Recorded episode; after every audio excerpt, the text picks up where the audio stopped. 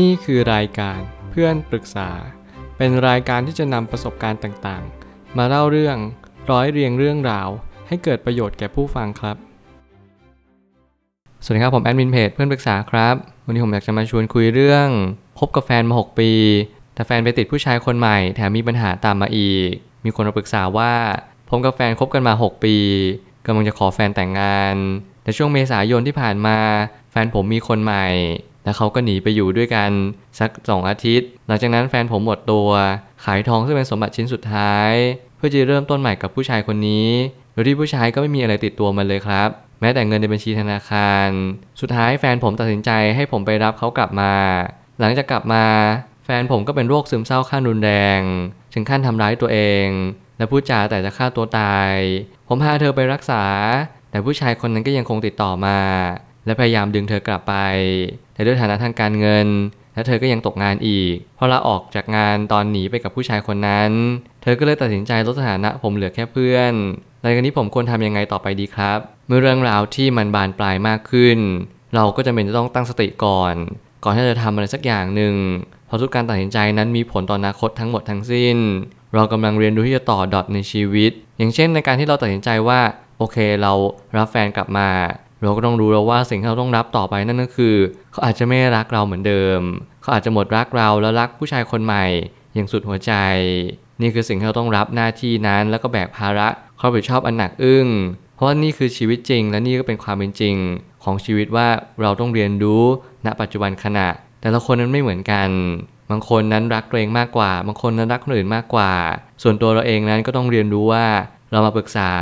เราก็ต้องทำหน้าที่เป็นที่ปรึกษาอย่างดีที่สุด รับฟังเรียนรู้เก็บข้อมูล แล้วก็ตัดสินใจอย่างถูกวิธีให้ได้มากที่สุด ผมไม่ตั้งคำถามขึ้นมาว่า เมื่อเราทำหน้าที่แฟนแบบเต็มที่จริง ๆ แล้ว หน้าที่ต่อไปของเราคือ การวางใจเป็นกลาง และเข้าใจว่าสัตว์โลกย่อมเป็นไปตามกรรมของเขาเมื่อไหร่ก็ตามที่เราเข้าใจแบบนี้เราก็จะตระหนักได้ว่า เราไม่สามารถทำอะไรแฟนเราได้เลย หน้าที่เราคือช่วยเขา การที่เรารับฟังเขาแล้วอยู่ข้างๆเขาเนี่ยอาจจะเป็นสิ่งที่ดีที่สุดแล้ว เราจะไม่ต้องทำอะไรเลย นอกจากรอให้เขาตัดสินใจว่าเราจะเป็นสถานะไหนต่อเขา อย่าพยายามที่จะดึงดันหรือว่าผลักไสไล่ส่ง ในสิ่งที่ตัวเองรู้สึกออกไป นั่นก็เป็นเพราะว่าถ้าเกิดสมมติเรารักผู้หญิงคนนี้จริง ๆ เราแค่ทำหน้าที่นี้ต่อไปเท่านั้นเอง บางครั้งกับบางคนเนี่ยเราก็คิดว่าเราควรจะเลิกรักเขา เพราะว่าเขาเนี่ยมีคนใหม่ แต่แน่นอนความรักไม่ได้เป็นรูปแบบตรงตัวขนาดนั้น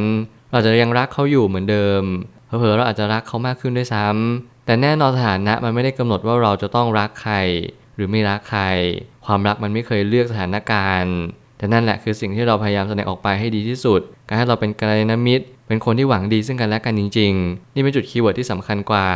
หากเราแยกความรักกับความหลงไม่ออก ผลลัพธ์มันจะออกมาเป็นความโกลาหลของชีวิต เพราะทุกการตัดสินใจเราเนื่องด้วยความไม่รู้และความหลง จริง ๆ แล้วมนุษย์เราเนี่ยถูกขับเคลื่อนด้วยความไม่รู้ ความหลงเนี่ยเป็นส่วนหนึ่งที่บงการทุกสิ่งทุกอย่างในชีวิตของเรา เมื่อมีความรักเกิดขึ้น เราไม่รู้หรอกว่านี่คือความรักจริง ๆ หรือเปล่า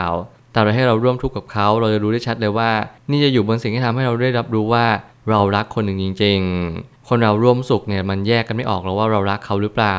แต่พอร่วมทุกข์เท่านั้นแหละ เราจะสามารถรับรู้ได้เลยว่า เขาคนนั้นสามารถที่จะยืนหยัดต่อสู้เพื่อเราหรือเปล่า คนบางคนเรียนรู้จากความรักผ่านปัญหาชีวิต บางคนเรียนรู้เรื่องความรักผ่านความสุขที่มันรายล้อมในตัวเรา ซึ่งแน่นอนว่าความรักแต่ละคนก็มีคุณภาพที่แตกต่างกันไป ขึ้นอยู่สถานการณ์ที่บีบคั้นเรามากกว่า ว่าเราเนี่ยจะสามารถผ่านบททดสอบนี้ไปได้ด้วยกันหรือเปล่า การเรายังจับมือกันอยู่ การเรายังมองเห็นอนาคตร่วมกัน นี่แหละเป็นความรักที่คนสองคนนั้นมีให้ จงเรียนรู้ให้ออกว่าใครรักเราจริง และใครไม่รักเราเลย สังเกตได้เลยว่าความรักมันอาจจะอยู่ในชุดของเราตั้งแต่แรกอยู่แล้ว เพียงแต่เราไม่มองเห็นมันเสียมากกว่า เมื่อความหลงเข้าครอบงำเราไม่มีทางรู้หรอกว่าสิ่งที่เรากำลังเจอนั้นคืออะไร หน้าที่เราคือสังเกตให้ได้มากที่สุดว่าคนที่รักเราอาจจะเป็นคนที่เราไม่เคยรักเขาเลย คนที่เขารักเราเขาอาจจะทำอะไรเพื่อเราทั้งหมด แต่เราก็ไม่เคยทำอะไรเพื่อเขาทั้งนั้น ชีวิตมักจะเป็นแบบนี้ชีวิตมักจะเล่นตลก แต่แล้วบางครั้งเนี่ยความรักอาจจะมาในรูปแบบของการให้เราทำเพื่อคนคนหนึ่งโดยที่เราไม่หวังผลตอบแทน มันเป็นความรู้สึกที่โอเคเราอยากช่วยคนคนนี้มากๆเลย แต่ทั้งๆที่เขาก็ไม่เคยดีกับเรา แต่แน่นอนเราก็ต้องเช็คสติ แล้วก็เช็คกำลังใจของเราด้วยว่าเรารักเขาจริงๆไหมหรือเราแค่หลงในสิ่งที่เขาเป็น นี่คือหน้าที่ของเราที่เราต้องรับรู้สิ่งเหล่านี้ให้ได้มากที่สุด อย่าพยายามตามหาความรักรวมถึงรักแท้ แต่ให้เราลองสังเกตที่ตัวเองว่า เรารักตัวเองเป็นไหม รู้ไหมว่าการรักตัวเองเป็นในรูปแบบใด เข้าใจตรงนี้แล้วเราจะตัดสินใจถูกมากขึ้น เมื่อเรารักตัวเองเป็นเราก็จะรักคนอื่นเป็น สิ่งนี้ผมพูดเป็นประจำ เพราะสิ่งเหล่านี้มันเป็นตัวชี้วัดที่ดีที่สุดทำให้เราได้เห็นมาตรวัดที่สำคัญยิ่ง